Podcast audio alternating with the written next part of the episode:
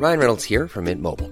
With the price of just about everything going up during inflation, we thought we'd bring our prices down. So to help us, we brought in a reverse auctioneer, which is apparently a thing. Mint Mobile unlimited premium wireless. Ready to get 30, 30, bit to get 30, bit to get 20, 20, 20, bit to get 20, 20, bit to get 15, 15, 15, 15 just 15 bucks a month. So, Give it a try at mintmobile.com slash switch. $45 upfront for three months plus taxes and fees. Promo for new customers for limited time. Unlimited more than 40 gigabytes per month. Slows. Full terms at mintmobile.com. Boldly going where no science show has gone before. The Naked Scientists. Hello, and welcome to the first episode of The Naked Scientists in 2009. And that's with Dr. Kat. Hello, Kat. Hello. Uh, Dr. Dave. Hi, Dave. Hi, Chris. And also with me, Chris Smith. Now, in this week's show, how scientists have found a way to give blind mice their sight back. How mosquitoes fall in love. Well, us humans flutter our eyelids at each other, but these creatures flap their wings. And also, we've got new insights into how cancers reprogram other tissues to help them to spread around the body. And that's all coming up shortly, Kat. Thanks, Chris. Also, this week we're kicking off the new year with a bumper crop of your science questions, including finding out, and I love this one, whether an iPod becomes heavier when you load it with music, why are bikes easier to keep upright when they're moving, I have fallen off several stationary bicycles in my lifetime, and how do clouds generate lightning? The answers to all those are on the way. Thanks, Kat. And in this week's Kitchen Science, I'll be showing you a funky trick with a drop of water. All you need is a piece of plastic, a drop of water, and something interesting to look at, like a sheet of printed paper. Thank you very much, Dave. That's Dave with Kitchen Science. Well worth having a go, an amazing observation to be made. So if you've got a question for us, though, you can email the programme on chris at thenakedscientist.com. The Naked Scientist Podcast. Powered by UK Fast, the UK's best hosting provider. On the web at ukfast.net. This week, scientists have published a paper in the journal Science where they have found out how mosquitoes tell each other that they fancy one another. Now, have a listen to this.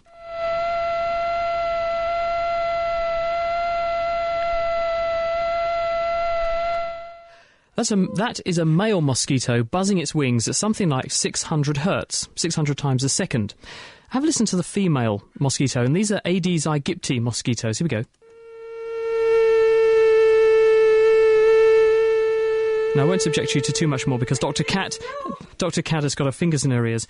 But that's at about 400 hertz, so 400 times a second. The female's slightly slower than the males. But if you do what two researchers at Cornell did, that's Lauren Cator and Ben Arthur, they put one of those mosquitoes tethered to a pin with a piece of superglue so they could keep it in one place, and they bring in a mosquito of the opposite sex and they record what happens to the wings of the two. Have a listen to this.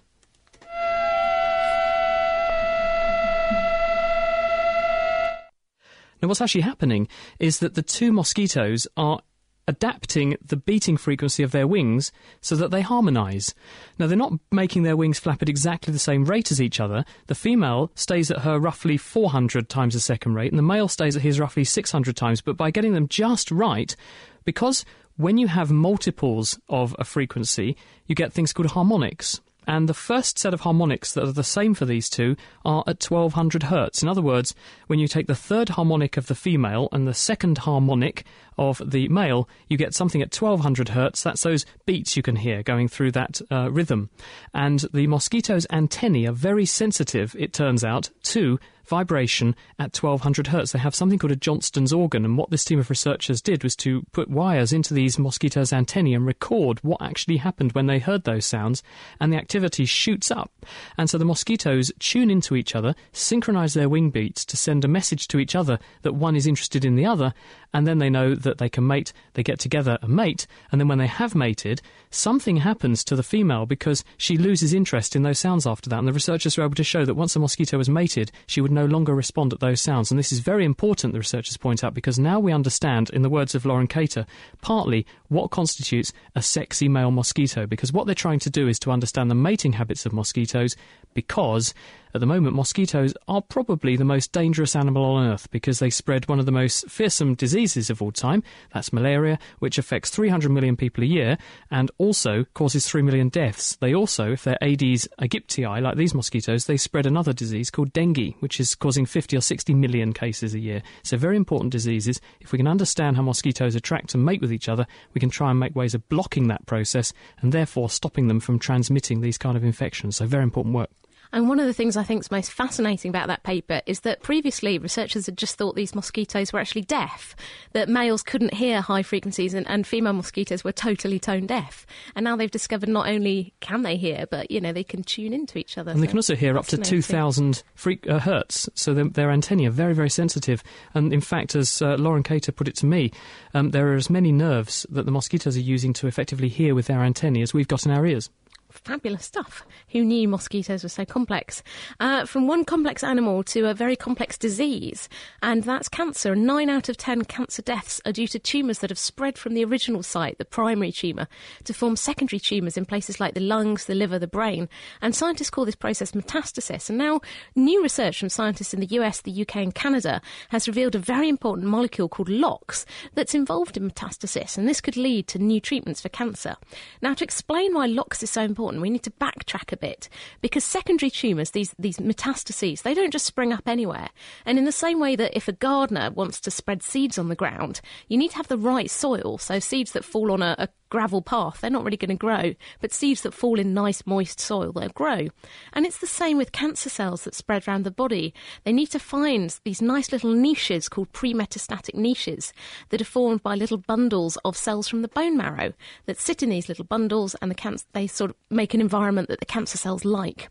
And now Janine Erler and her colleagues have found that a protein called LOX helps to play an important role in forming these niches. Now, LOX acts a bit like a, a master craftsman and it glues together the proteins that form the extracellular matrix or the jelly that holds cells together. And, uh, and they think that LOX is gluing together these proteins, attracting bone marrow cells, and therefore making the right kind of environment for cancer cells to spread into. And so the team showed that LOX was important by transplanting mice with normal breast cancer cells, and then breast cancer cells that had been genetically manipulated so they didn't carry this LOX protein at all. And they found that these LOX free cancer cells just didn't really spread. They couldn't make the changes uh, in the area to, to spread into. So this is really important because it's not just mouse breast cancer cells. They found in 95 samples of secondary tumours from cancer patients with all types of cancer from breast, bowel, stomach, and esophageal cancers. In more than half of these samples, there were high levels of LOX and little clusters of these bone marrow cells. So potentially could be a good target for cancer drugs in the future. It's amazing to think that, that a cancer cell in one part of the body is manipulating or orchestrating the behaviour of whole clusters of tissues elsewhere in the body and, and, making it possible for it to spread in that way. They're incredible things. They're, they're almost like rogue organs, tumours are. They, they manipulate the immune system, they manipulate all these molecules to kind of get their own way and, and get round the body's processes. And, and, one of the things we have to remember is, of course, cancers have got the entire genetic repertoire of, of, of our body at their disposal. And not just that, but they can also rearrange genes because they're genetically a bit messed up anyway. And this means that they can make whole new proteins that do whole new jobs. And that's why they're such a danger to, the, to life because they completely to contort your, your biochemistry to whatever they want to do. Exactly, they're they're evolving cells. They you know they have all these changes in them, and then under whatever pressure the body throws at them, they, they change again. It's uh, yeah, crazy things. Do we know why your body has these clusters of bone marrow cells around the place normally? Well, it's probably to do with uh, the, the tumour cells that are around. They secrete these things like LOX, and that causes changes. But then there there may be just these bone marrow cells in little groups. It's not really very well understood what prepares these pre-metastatic niches. Some of it might be from cancer cells, some of it might be there already. We don't really know. Some people have suggested it's a repair process because if you do experiments on mice which have been manipulated so they make green glowing bone marrow cells, and then you make, say, injuries in the skin, then you see skin cells that are glowing green later. And what this suggests is that because the only cells in the body that glow green are bone marrow stem cells, probably stem cells come out of the bone marrow, they get recruited to the injured place, and they then turn into new cells at the injury site to help to make good a repair. That's an intriguing link between cancer and long term inflammation as well, that kind of thing. Okay, now onto a completely different subject. The Spirit and Opportunity Mars rovers, which have recently celebrated their fifth anniversary on Mars, seem to have discovered a strange force which is pushing rocks around on the Martian surface. If you look at photos of the Martian surface, it's strewn with small rocks from the size of pebbles to cobbles. However, if you look at them, if, you, if they'd been thrown down on the ground, you'd expect some of them to be touching, some of them to be a long way from others, but sort of randomly um, organised. But if you actually look at them on Mars, they're all about as far away from other rocks as they can get. It's as if they're repelling each other. Now, there is wind on Mars. The only thing which could be really be moving them is the wind on Mars. But the wind, although it can get up really quite fast, tens of miles an hour, even hundreds of miles an hour, because there's only about 1% of the atmosphere on Mars than on Earth, there's not enough force there to actually move these quite large rocks. So, what do they think's going on? Well, John Pelletier from the University of Arizona seems to have worked out, he's got a really good theory. It's very similar to what happens if you've ever made a dam in a stream on a sandy beach using rocks. If you put a rock down in the stream, you'll find that the sand gets eroded around at the front of it and at the sides where the water speeds up to go around it. Um, and that certainly makes a hole. And then eventually the rock sort of falls up upstream into that hole, and so the rock moves. Now, if you imagine two rocks on Mars, they're sitting next to each other and you've got wind blowing around them. There'll be sort of a sheltered area between them, so you'll tend to get sand depositing in that area between them. And, and when the wind splits to go around them, it'll speed up, so you get erosion on the, either side of them. So they'll fall apart, they'll move away from each so other. you get two holes dug and they fall apart and they slowly move away from each other, and it's as if they're repelling each other. So it's intriguing to think there's a sort of mathematical explanation for something like that, isn't it? I wish there were like doozers on Mars. That'd be brilliant. it would be a lot more fun. But... Thank you, Dave. That's an intriguing story. Thank you for that. Now, uh, an intriguing story as well this week, back here on Earth, is the scientists have uncovered how it is that the brain prioritises some of the things that are coming into the body and the sensory information that we're assailed with and deluged with every second of our lives. Now, this is Andy Parton, who's a researcher at Brunel University. He's got a paper in this week's journal PNAS, and he's uncovered this intriguing rhythmic firing pattern that the brain uses to hide information in the information that we're processing. So, in other words, if you're looking at a picture and you want to look at one bit of that picture, although there's information from the entire picture coming into your brain, your attention is focused on the bit you're looking at. Now, part of that is because obviously the eye has the macula, which has got far more information coming in in terms of detail to that bit you're looking at, but still you're able to ignore all the other things going on around you and just focus on that thing that you want your attention to be focused on. How do you do that? Well, it turns out that the brain adds this coding, which is a, a, rhythmic firing of nerve cells at 50 hertz, so about 50 times a second. And when you have that code hidden in the nerve signal, then the brain pays much more attention to the things that have got that code added to them. And what they did was to sit down a group of volunteers in front of a computer screen on which they had three circles with vertical lines on them. And one of the circles was flickering on and off 30 times a second, another at 50 times a second, and the other was effectively not changing. And what they asked the subjects to do was to look at these three circles side by side and to spot which one, whenever, the vertical lines got very slightly wider. And what they found was that people were much, much better at noticing when the lines got slightly wider in the circle flashing at 50 hertz than any of the others. And when they asked the people, can you see any of the circles flashing? They couldn't. So this was a totally subconscious effect. So it shows that the brain has this ability to apply this code to processing information which prioritizes that information, but you don't just have to let the brain decide what's important. You can actually hide that information in the sensory information that's coming in. And so what this means is advertising? Are we going to see much more arresting adverts in future where we're going to be assailed with TV adverts you can't take your eyes off because you you, you can't literally tear yourself away because they're so infectiously interesting? Or what about things like safety? Cars, for example, you could have warning signals, you could have road signs that are much better at catching your attention when they have to, but only when they have to, to make driving more safe. But also from a clinical perspective, and I asked Andy Parton this, there are various clinical syndromes where people have a problem paying attention to what's important and screening out what isn't. I'm thinking of things like attention deficit hyperactivity disorder. These people have a problem focusing on the important things and not being distracted. And at the same time, people who have strokes can get a, a, a neglect syndrome where they might, for instance, ignore half their body. They don't realize it exists. They can't relate to half of their body. And he thinks that perhaps a better understanding of this system might help us to develop better ways to treat both of those problems. The other interesting thing is that televisions update about once every about 50 times a second. So I wonder whether that's part of the reason why they're quite You've, so interesting. That's why you think TV is so compelling. Not just because it's strictly come dancing, Dave. You just think it's something, something, to do with the electronics might be in it. I don't know. Uh, anyway, uh, this is a, lovely story about um, not not three blind mice, but certainly blind mice. And we're often talking here on the Naked Scientists about research into stem cells, which could have the potential to treat many different diseases. And this is because you can persuade stem cells to take on the identity of a wide range of different cell types.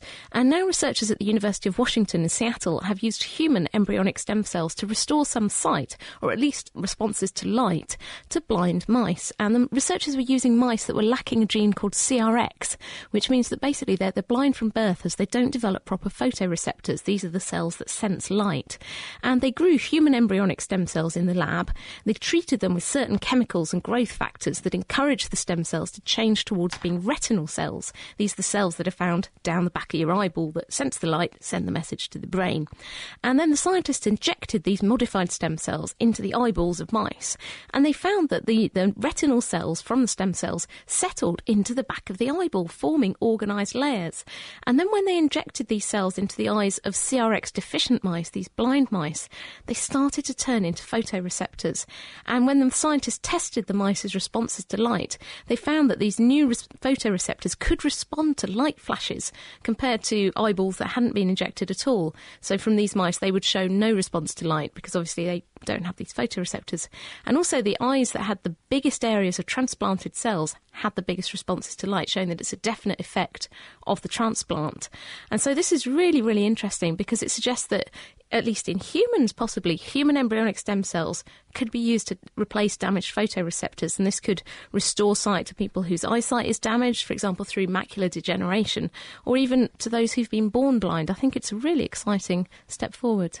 It certainly is because it tells you that uh, the signals are there in the tissue to tell those embryonic stem cells what to turn into and also how to wire themselves up correctly in order to work. Now, obviously, it's early days and these mice are not humans, so there's some way to go yet. Absolutely, I mean, we have to be cautious yeah. here, but at the same time, small steps and everything, that's very encouraging. Yeah, I mean, they, they weren't seeing, you know, these mice couldn't see anything as such, but certainly getting a new response to light in mice that, that had absolutely none is, is really fantastic. Thank you, Kat. Now, also this week, scientists in Scotland have discovered that humans and probably many other animals make their own anti inflammatory chemicals. And the person who's made that discovery is Dr. Gwen Baxter, and she's from Dumfries and Galloway Royal Infirmary, and she's here to tell us a bit about her discovery. Hello, Gwen. Hello. Thank you for joining us on The Naked Scientist. So, what are the chemicals that uh, you've discovered that, that humans make that are, that are their own aspirin like agents? Well, it's the finding that salicylic acid can be produced from benzoic acid, which hasn't been reported in, in humans before. Tell us a little bit about salicylic acid. What is it? Okay, salicylic acid is a very simple compound. It's been around, very simple molecule. It's been around for a long time. It's recorded as being used as a therapeutic agent from about 3000 BC when it was used to um, relieve pain, act as an anti inflammatory agent, if you like, and to help reduce temperature, as in fever.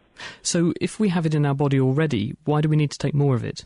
Well, what we've discovered is that we seem to be able to produce it ourselves, and that's the novel thing that we're reporting that previously we had assumed it was something that people took in perhaps diet. Now we find that it persists in people. What do you think it's it's actually doing in the people, though? We're thinking it's a bit like considering your endorphins. I think people are familiar with that, that, that they can be upregulated. You know, you can increase the amount circulating should you require to do so um, in times of stress. And it's, it's a very close sort of thinking to what happens with salicylic acid in plants, because in plants it does act as a responder, if you like, to stress, such as attack by a pathogen. So um, we're saying that humans are possibly in a position to do the same thing because we've shown that we can produce it. Now, you can make um, the same stuff from aspirin. In fact, when you put aspirin into the body, it, it eventually turns into salicylic Yes, acid, yes, doesn't it? So, yes. do you think that what you've discovered is basically the, the way in which aspirin, or part of the way in which aspirin works, is achieved? Well, I think I think uh, you've got to go back a wee bit. That um, salicylic acid was used for the things that um, aspirin's used for, except for the uh, effect that aspirin has on platelets and stops um, them sticking together, which is which is a therapeutic use of aspirin that salicylic acid doesn't have in the same way, although it does act as an anti-inflammatory.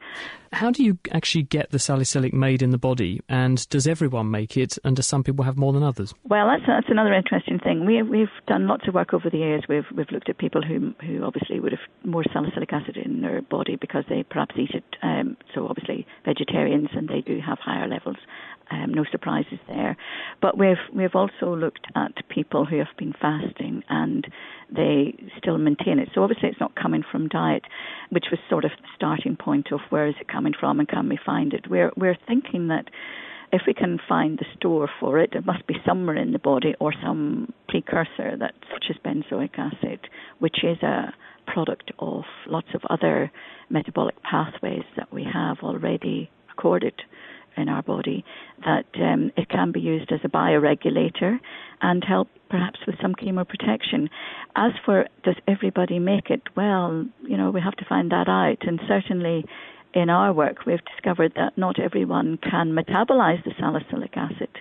So perhaps there is a relationship there to maybe gene expression again. And I think the bottom line on that would be that it regulates biological systems, and a lot of people are working currently on how very small amounts of this salicylic acid can actually modulate gene expression.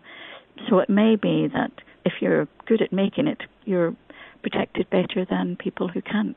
And maybe you have a lower risk of cancer. Gwen, we have to leave it there. Thank you very much. That was Dr. Gwen Baxter from Dumfries and Galloway Royal Infirmary. Keeping you abreast of the world's best science. The Naked Scientists.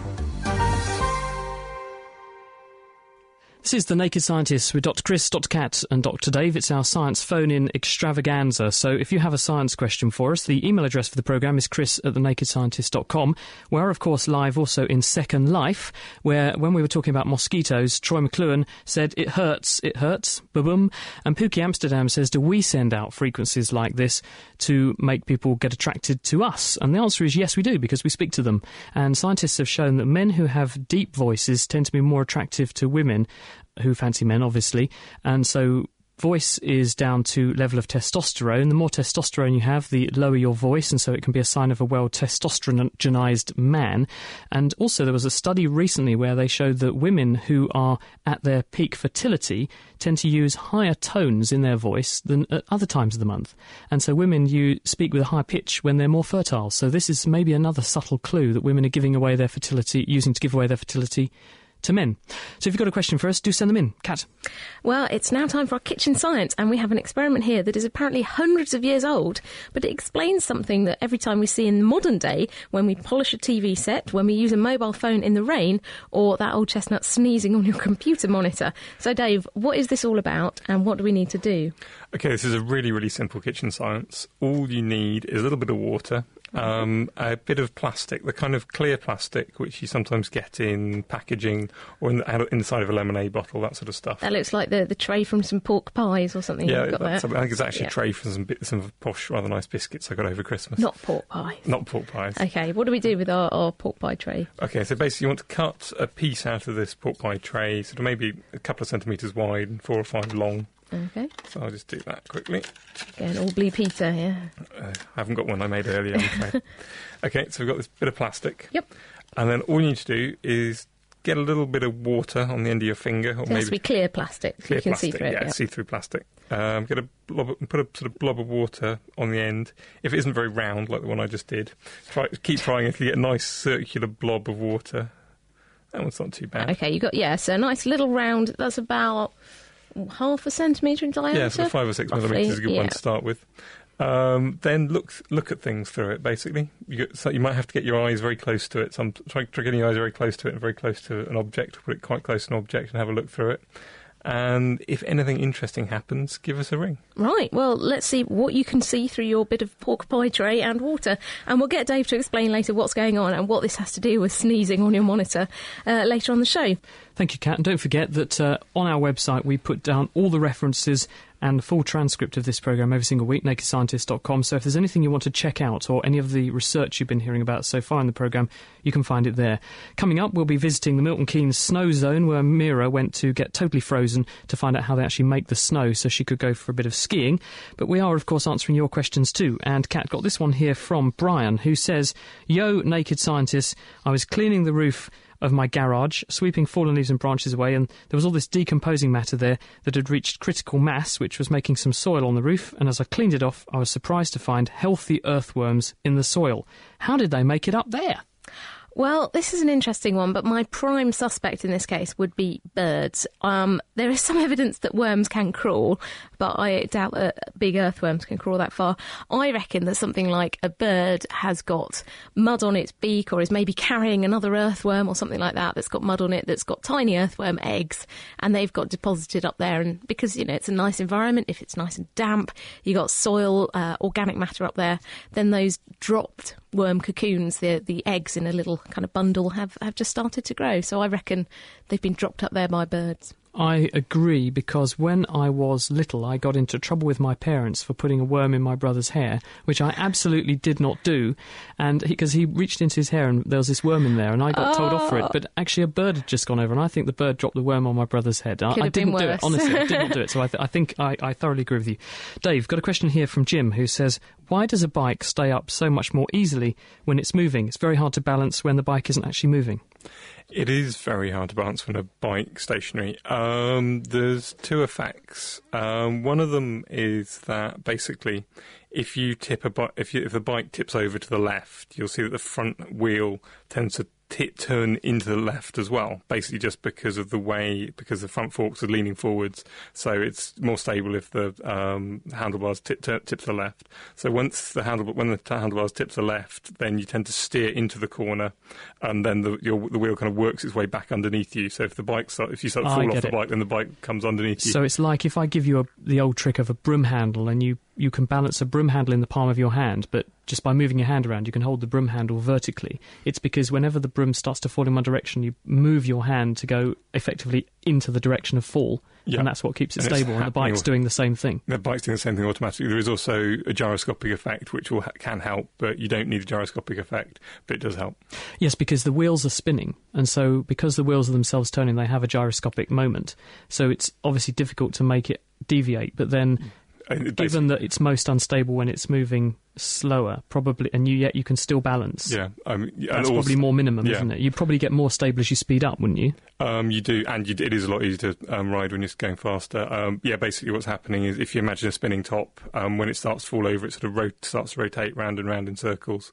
Um, the same thing happens to your bike wheel. If as it starts to turn over, it starts to rotate and it turns in into the corner as well. Thank you, Dave. I am legendarily famous for falling off stationary bicycles. Usually, Why don't you try riding them along then? then well, it's usually under the influence of a uh, of uh, ethanol. Um, anyway, we've got a question for you, Chris, from uh, from John in Orange County, who wants to know how do clouds form electricity for lightning? How is the energy stored, or is it dynamically generated? Well, actually, the answer is we don't 100% know. But clouds are made of billions and billions, billions of tiny particles, ice crystals. They're called hydrometeors. And these particles rub against each other in the cloud because the clouds are full of currents of air. And there are big ones and small ones. And in, in exactly the same way as if you take a balloon or a comb and run it through your hair, you will transfer charge from one thing, your hair, to the balloon or the comb. And this enables you to have static electricity. The same thing happens with these particles in the cloud. And by a mechanism that no one understands that well, for some reason, the small ones get a negative charge. Sorry, the big ones get a negative charge and the small ones get a positive charge. And the small ones get pushed to the top of the cloud under up currents more than the bigger ones. So that's why you get this charge distribution within the cloud. Some people speculate it might be something to do with the solar wind, which is this charged stream of particles coming from the sun past the Earth's magnetosphere. Um, but that aside, what you end up with is a big aggregation of static energy within the cloud, which is separated according to its charge. The bottom of the cloud is very, very negative. The Earth, therefore, feels an electric field pushing effectively towards it, and this repels any negative charge in the surface of the Earth because the negatives can move away, leaving the surface of the Earth net positive. This obviously intensifies the electric field, and the result is that eventually the potential difference that builds up overcomes the natural insulation or the inherent resistance of the air and it begins to ionize. This is where you strip electrons away from gas molecules in the atmosphere, and because electrons can move, they can conduct. You begin to carry a current, so you'll get a few feelers come down, and then when you've got it a sufficient and contiguous connection between cloud and ground, you'll get the full on strike. And yeah, it comes zipping down. The actual discharge is only about the size of a five pence piece and it lasts for billionths of a second, microseconds if at best, I think. And the actual current that flows down it is something like 20,000 amps and it's discharging between 1 and 10 billion joules of energy, which is in, in fact enough to light a 100 watt light bulb for about 100 days. So it's not a huge amount but it's enough to make a big big bang, obviously. And the reason that the lightning's nice and bright is because as that electricity goes smashing through the air, it causes the uh, electrons to get very in, in the atoms to get very excited. They then fall back to their original energy positions, giving out some light in the process. But they also get very very hot, and because of the thermal expansion, you get a shock wave, like a gun going off, and that's the thunder that you hear later. So that's a sort of snapshot of how lightning forms, and it's all down to these particles in clouds. Dave. Well, I, thought, I thought you were going to say something. Sorry, I thought, I thought you were going to add something. I've got a question for Kat. Otherwise, Oh, yeah. um, this is from William Isdale, who says, "Why do you get white blooms on refrigerated chocolate? I was recently given a block of chocolate for Christmas from a friend, and to avoid it melting, as it's currently summer here in Australia, where he is, I put it in the fridge. I finally got around to eating it today. When I unwrapped it, I noticed there were white spots all over the place. Now, I've been doing a lifetime of research into chocolate. Um, Most of it practical, Yes, exactly. practical science into chocolate. And um, yes, you're right. Bloom on chocolate, this kind of white stuff you see on it, is not harmful. Um, you get two types of bloom on chocolate. You get cocoa butter bloom, which is when the cocoa butter comes to the surface of the chocolate. And you can tell if you've got cocoa butter bloom because it kind of feels a bit oily and greasy. Or you can get sugar bloom, and that's when sugar crystals come out of your chocolate, and that feels kind of granular. But what's causing it? Well, chocolatiers think that what causes bloom is when you get temperature changes, big changes in temperature to chocolate. Um, so, for example, as it's been hot in Australia, and now you've put your chocolate that's been in a hot place into the fridge to keep it cold, you've put it through quite a big temperature differential and then got it back out of the fridge again. So that's caused the bloom. Um, and it's probably best just to try and keep your chocolate at a cool, stable temperature, not necessarily in the fridge, and that'll uh, keep it nice and hopefully non bloomy. Thank you, Kat. This is The Naked Scientists, and if you'd like to do some practical chocolate eating, then we'd love to hear your experiences, but we'd also love your science questions. If you, you've got anything you'd like us to solve for you, the email address for The Naked Scientists is chris at thenakedscientist.com. Um, we'll be hearing from Jack in Corby very shortly, who wants to know why rockets don't burn up on their way up. Maybe you can help us. Tell us what you think. And also, Les in Bury St Edmunds says, I've always understood that by wearing a hat, you keep heat in, but I read an article in the paper yesterday saying it's a myth. What do you think? Laying the facts bare. I say. The Naked Scientists. This is The Naked Scientists with Chris Smith, Kat Arney, and Dave Ansell. And it's been snowing here in the UK a little bit. Well, a little bit where I am. Uh, and that's not something that happens very often. And most of us imagine snow. You think of bright white mountains, the Alps, the Rockies, swishing down and going and having the après ski afterwards.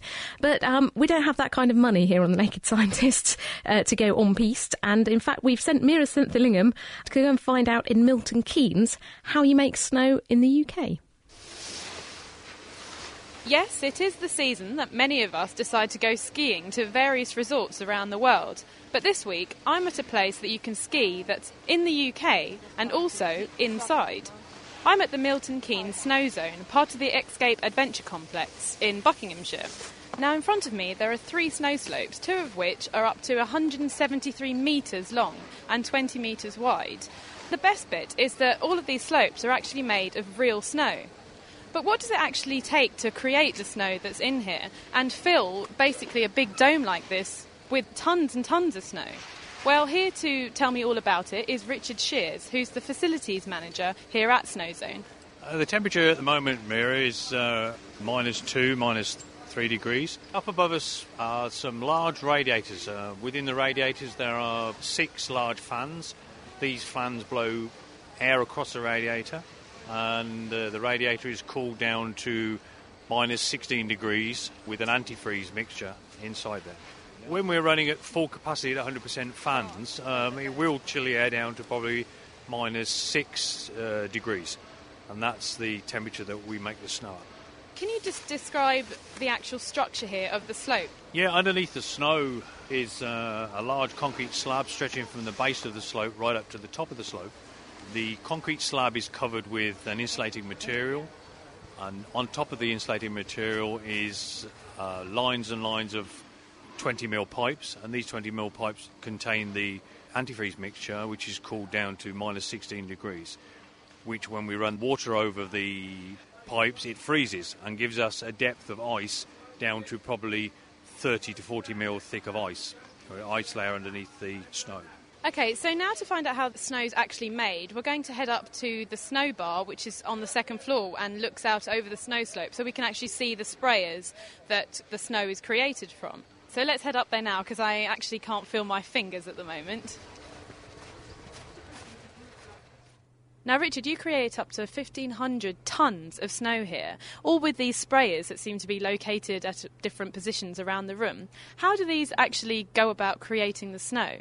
The uh, snow is created by using high pressure water and air, which runs through what we call a snow gun. The water and the air are broken up into fine particles, then blown out at high pressure into the atmosphere of the ski box. When the mixture hits the atmosphere, it freezes into a fine snowy mist, which lands onto the ground, which forms real snow. What other conditions need to be maintained to just get the maximum snow created here? During the night, we can drop the temperature of the ski box down to minus six, seven degrees, providing the humidity is right in the box. We can make the snow at that temperature. Obviously, uh, the higher that you can drop the uh, snow from the snow guns, the longer it has to form, the better the snow can be made. But how does this actually compare to the snow we get outside? Is it the same? The structure of the snow is a little bit different, where you have nice snowflakes outside and they're allowed to form. Can probably fall from 30,000 feet, and we're, we're falling from 40 to 50 feet. The ice crystal doesn't have that time to, to actually form and grow. Outside, every snowflake that you get is different. If you put them under a microscope, you see the shapes all different in the snow we get here, because it's a controlled environment, it's an ice crystal that comes out, but they're all formed in the same structure. And what do the um, actual crystals look like? Are they quite spherical then? Yeah, they're, they're round. If you put them under a microscope, they're all uniform. They're all they're all round. Yeah. Thank you very much, Richard. Thank you, Meera. We've been talking about this snow so much now, and I can just see all these skiers out in front of me that I really need to go and try it out for myself. So it's possible to practice your skiing without paying hundreds to go abroad, and thanks to really cold buildings and really high pressure water vapour. And there's going to be a few more real snow slopes like this all over the country, and that was Meera Senthilingam talking to Richard Shears from the Snozone in Milton Keynes. Now, Dave, remind us about this kitchen science. It's really simple. All you need to do is get a piece of transparent plastic, one of the ones which is kind of stiff but still flexible, kind of thin stuff you get in packaging quite often. Get a little blob of water, maybe five or six millimetres across, put it on the end of the plastic, hold it, and then and have a look at something with it. Basically, get try getting it really close, a bit further away, get change the distances, and see what you can see. So there you go. That's Dave's Kitchen Science Challenge for this week. What do you see? Tell us. Our email address is chris at thenakedscientist.com. Ian's in Essex. Hello, Ian. Hello there, Chris. What can we do for you? Uh, Chris, why does uh, one get uh, cramp? Well, cramp is a muscle spasm, Ian, and we don't actually know what cramp is. We just know that if people have regular cramps, and it tends to happen quite often at night, and it tends to happen in older people more than younger people, and it tends to be relieved with quinine, the same stuff that makes tonic water taste very nice. So, a muscle spasm is when some of the muscle fibres, because a muscle isn't just one homogeneous giant thing, it's actually made up of lots of individual little muscle fibres.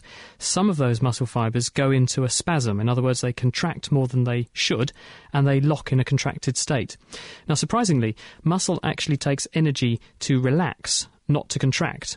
And when a person dies, they go into rigor mortis because the cells in their muscles run out of energy and the muscles can't relax and therefore they stay rigid. And that's why a person gets rigor mortis. But if you leave them a bit longer, then the rigor mortis goes away again when the muscle breaks down and starts to relax. So what cramp could be is for some reason that that clutch of, of muscle fibers don't have enough energy in them, perhaps because there's been a reduction in blood flow that's insufficient for the muscle's needs, and therefore the muscle runs a little bit short of energy, and this causes it or trips it into this inability to relax properly, and you get a cramp. And rubbing a muscle and massaging it to get the blood flowing back through it and get rid of waste products can make that better. So, great question, and thanks for calling us. Now, also on the line, we've got uh, Jack is in Corby. We're coming to him very shortly, but before then, Simon sent us a text message, probably one for you, Dave. He says, Good evening. Why does my car windscreen mist up only when it rains, and is there any way of stopping that from happening? Okay, what's happening when your car windscreen mists up is basically um, you've got lots of moisture in the air inside your car, and then if the car windscreen is cold enough, then that it'll be below the dew point, so below the temperature at which that moisture can condense on it, and so you get water condensing on the on the windscreen um, until eventually you get little droplets, and they make it very hard to see through. Now, there's various things which could affect this. One of them is the amount of moisture in the air. So if you got a uh, if it's raining, it's probably very humid, and also you're probably wet, so you're probably heating up and evaporating water off you, so it makes the air very very moist. And the other big one is how cold the glass is, and if it's raining, then the rain's probably hitting the glass and taking a lot of energy out of it and cooling it down. So probably two reasons. One is that there's more moisture in the air, and the other one is that the glass is cooled down. Thank you, David. Just responding to the cramp question, Zanzibar Rothschild says bananas are good for muscle cramps. Could it be down to potassium? Could be, but I don't know for sure. I know that if you don't have enough potassium, then you can end up with uh, excitable cells in that way, and this can lead to muscle spasm, so that's a possibility. Also, Vanguard Ponchartrain, if I hope I said that right, says, What about spasms that occur all over the body when some people fall asleep? But I think you're thinking of what's called a hypnic jerk. Uh, when people fall asleep, and you can notice this yourself, um, just as you're nodding off, you suddenly jerk violently and often enough to wake you up again, and certainly wake up anybody who's sleeping next to you. And if you're on a bus with somebody you don't know, then it scares the hell out of them, because um, I've done that to people. And this is a hypnic jerk, and it's to do with the part of the nervous system that paralyzes you when you go to sleep. Because when we go to sleep and we dream, you don't want to be acting out your dreams because that could have unfortunate consequences. So there's a region of the nervous system, it's called the subcerulear region in your brainstem, which receives information about when you're going to dream, and it also has the ability to switch off the flow of motor systems going down to your spinal cord, so it can paralyze your body when you go to sleep. So when you're going to sleep and you're switching in this system, sometimes it gets a bit carried away, and you get these jerks as the system is turning on, and those are hypnic jerks, and that's why that happens. Now, Dave, quick question from Jack in Corby. I think this is definitely one for you. Um, Jack, hello. Hello. What, what would you like to ask Dave? just to uh, finish off what I heard earlier uh, about the cramps, actually, I've always found the best remedy is to put your hands below your body, whatever uh, situation you're in. You know what I mean? Sitting down or whatever, put your hands below your body or run them under hot water. And, and I think that gets the circulation going. But what about if your cramp is in your ankle? That's a very good point. I, ha- I have no idea about that. Now tell us about this space rocket question, though, Jack. Yes, it, what is it, what goes up must come down, as they say. Why do space shuttles and the like, rockets and whatnot, go up without resistance into the upper stratosphere, and yet come back, you know, with resistance and you know have heat shields and stuff like that? Okay, meteors, you know, uh, experience the same thing and stuff like that, but why why does that happen? So basically, why does uh, a space rocket burn up? For it seems to be trying to overheat and burn up on the way down, but not the way up. Well, basically, on the way, it's all to do. The amount of heat you're generating is going to be to do with how fast you're going and how thick the atmosphere is. So the thicker the atmosphere and the faster you're going, the more heat you generate. Um, on the way up, although space rockets will go several times the speed of sound, and they do get some heating on the way up, it's not that much because they're going fairly slowly while they're near the ground where the air's really thick. And by the time they get going very fast, they're up into much thinner air, so there's much less heating. On the way down, they're going really fast, and they're still going very fast, but through, they're going really fast through the thin air. And as the air gets thicker and thicker and thicker, they've still got lots of energy. So the problem is reversed, basically. Well, it's not quite reversed, but they, are still going far, faster high up and down, but they're still going very fast when they're, when they're fairly low down. There's a lot more heating, so they get very, very hot. Yeah, because the, the, escape velocity is 30, what is it, 13, 14,000 um, miles an hour or something yeah, ridiculous. Very, it? very, so, very fast. Um, and so um, they have to have a way of dissipating that and, heat. And they can't dissipate all that energy in the upper atmosphere, so they've got to dissipate it lower down. There's more air there, so you're going to get more friction. We've had a, a, quick text in here from Mark in Bletchley, which I'm assuming is about the mosquito buzzing story that we had earlier. And he said, My ex missus definitely hit the high notes normally when she was telling me off. Uh, thanks very much for that, Mark. We've got a question here from um, Israel in the USA. He wants to know why is urine usually yellow? Is it usually yellow in most species, just mammals? Um, you know, it's mostly water, so why is it yellow? The yellow colour is because of the stuff that makes your blood red. Um, when we break down dead red blood cells, which last about 120 days, the hemoglobin, this is a protein which has got an iron atom at the centre, that protein gets broken down into something called bilirubin. And bilirubin is dumped out of the body by the liver. The liver metabolizes the bilirubin a bit by adding some sugar to make it dissolve in water puts it into bile, and your bile then gets squirted into your small intestine to help you to reabsorb fats. But the bilirubin, because it has some sugars stuck on it, becomes broken down by bacteria. And the bacteria metabolize the molecule and they turn it into something which is called urobilinogen. And urobilinogen gets reabsorbed in the, further down the small intestine. And unlike bilirubin, which is not very soluble in water, urobilinogen is very soluble in water, but they're both a brown colour. So the urobilinogen goes round in your bloodstream again, but when it goes through your kidney, because it's soluble in water, it moves out through the kidney in the same way as the other things that go into urine do. And it therefore goes into your urine, and because your urine is a concentrate of plasma, you would take water back but leave the products that have got filtered behind, then it builds up in the urine and adds this brown colour, and so urine goes darker and darker and darker. And the more dehydrated you are, the less you've had to drink, the darker it is because the concentration of that's higher. I think also there may be a bit of it that's riboflavin as well, because if you take uh, lots of B vitamins like Berocca and things like that, um, because they're water soluble, if you have too many, you just wee them out. And um, and I think riboflavin, when it's dissolved in water, is very yellow as well, so that may be part of it too. The, the majority is um, is urobilinogen. I, I can absolutely swear, swear by that one. I, I, yeah, I can swear by that one. It is The Naked Scientist Dr. Chris, Dr. Dave, and Dr. Kat. We're taking all your science questions for you, and if you'd like to ask us anything, you can email the programme by emailing chris at thenakedscientist.com. Coming up, we'll be looking at this week's question of the week to find out whether life ever arrived on Earth from outer space. Lifting the lab coat on the world's best science. The Naked Scientists. This is The Naked Scientists with Chris Smith, Dave Ansell, and Kat Arney. And now it's time to welcome Diana O'Carroll to the studio. For a, she certainly doesn't look like an alien today. Uh, what have you got for us with our question of the week? I've put my antennae away. Well, this week, is there life on Mars? Hello, my name is John Wilson. I live in Zeist in the Netherlands, near Utrecht. And my question this week is related to something that I heard previously on The Naked Scientist and um, was to do with lots of rubbish falling to Earth from outer space. And I wondered whether they'd found any life in the rubbish that falls to Earth. So, can we expect a tentacled fossil from outer space anytime soon? I'm Dr. Vic Pearson from the Open University. The likelihood of finding life in meteorites is probably pretty slim. There was, in the 1990s, um, a big debate on whether or not NASA scientists had identified nanobacteria, so very, very small bacteria, only identifiable using very powerful microscopes, in meteorites that had actually come from the surface of Mars.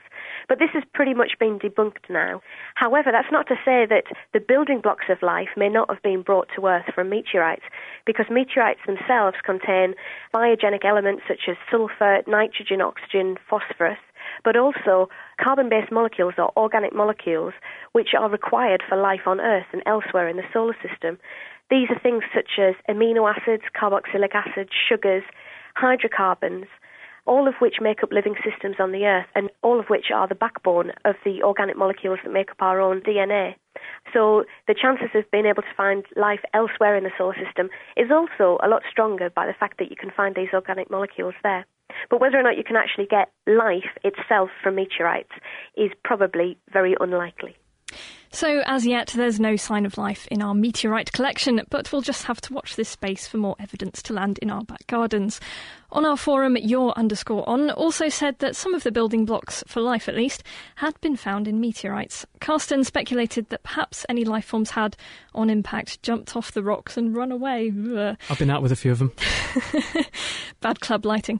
Anyway, next week I'll be tackling another mystery set in stone. Hi, this is Aaron in Austin, Texas and my question concerns petrified wood. I've heard stories of wooden fence posts becoming petrified over time, but I'm not sure that this is scientifically possible. So, can you please tell me how is petrified wood formed and what exactly does it consist of? And you can put the answers on our forum, that's where there's lots of discussion, answers, and questions, at thenakedscientist.com forward slash forum, or send them to chris at thenakedscientist.com and tell us what this scared form of timber is all about.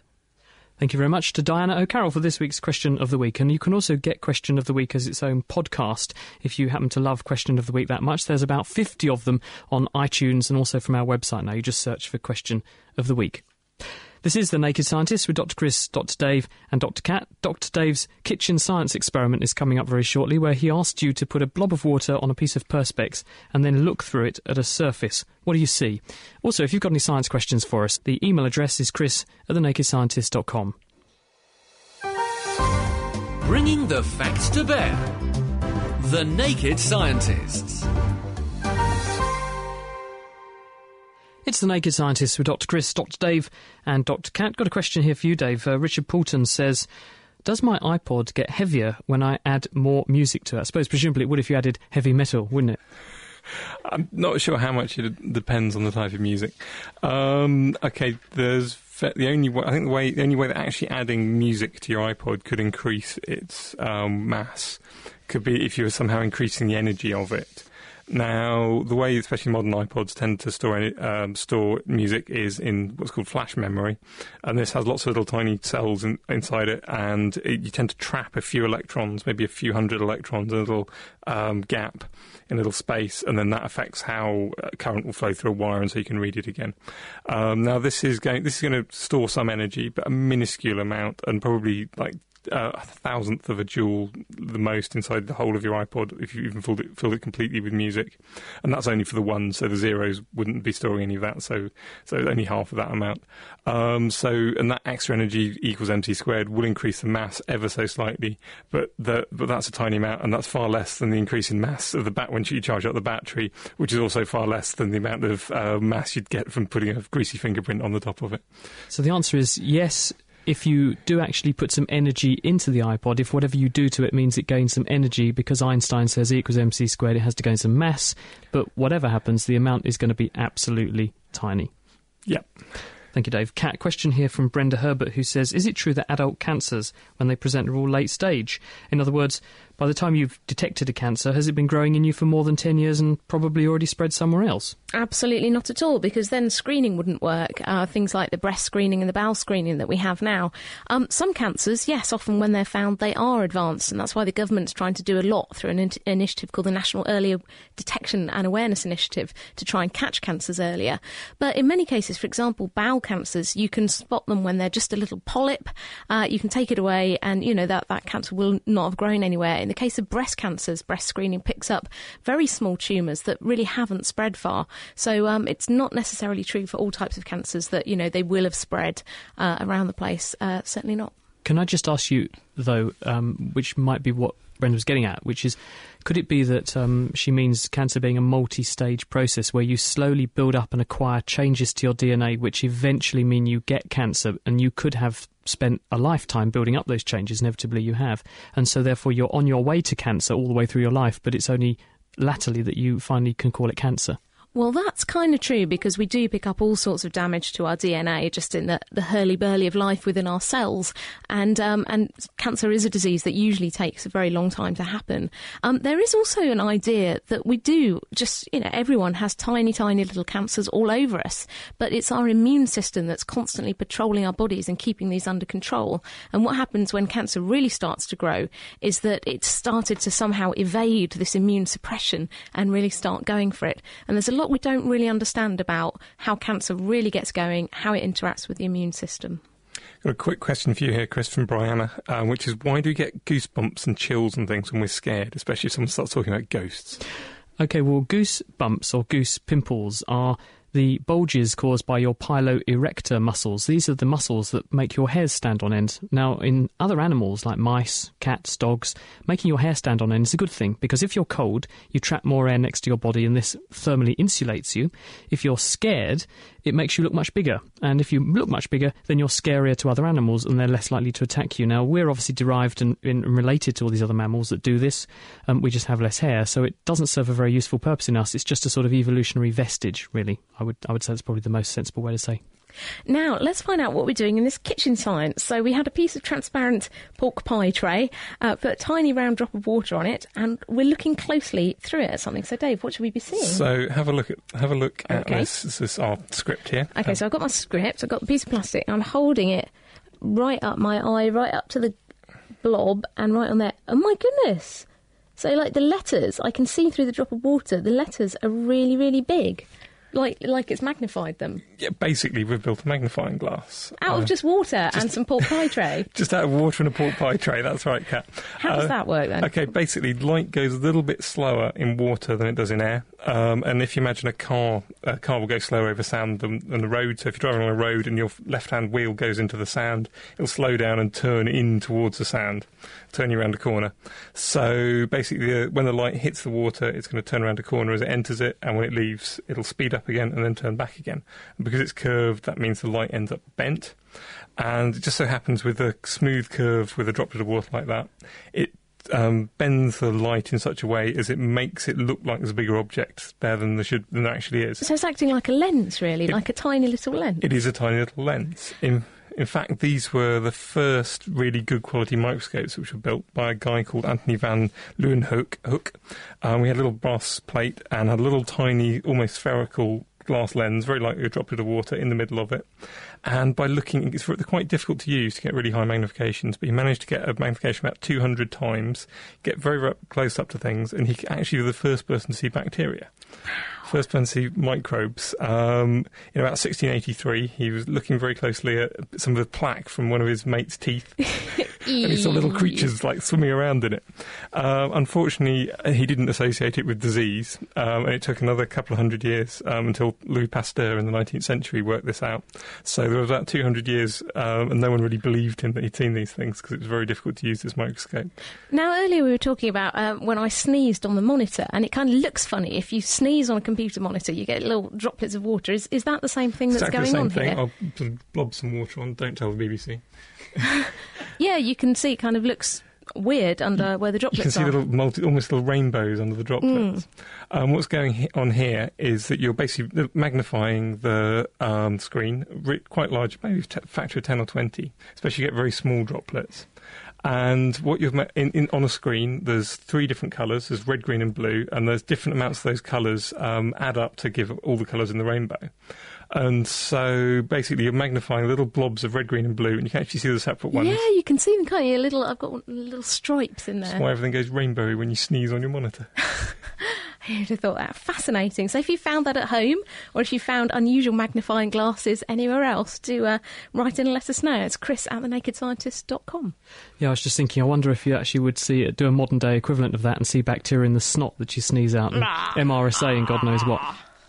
I'm afraid to report, guys, we've run out of time. So thank you very much to everyone who has contributed to this week's Naked Scientists Science Phone In. Next week, we are turning to the problem of the post Christmas bulge. We're looking at obesity, but we're looking specifically at the genes that can make you become obese, and also looking at the question of how what you eat can affect the baby that grows inside a pregnant woman, because uh, there's a phenomenon called epigenetics where you can change the expression of genes based on the health of a mother, and we'll be finding out how what you eat can have impacts on your baby. Join us next week if you can. The Naked Scientist podcast comes to you from Cambridge University and is supported by the Wellcome Trust, the EPSRC, and UK Fast. For more information, look us up online at nakedscientist.com.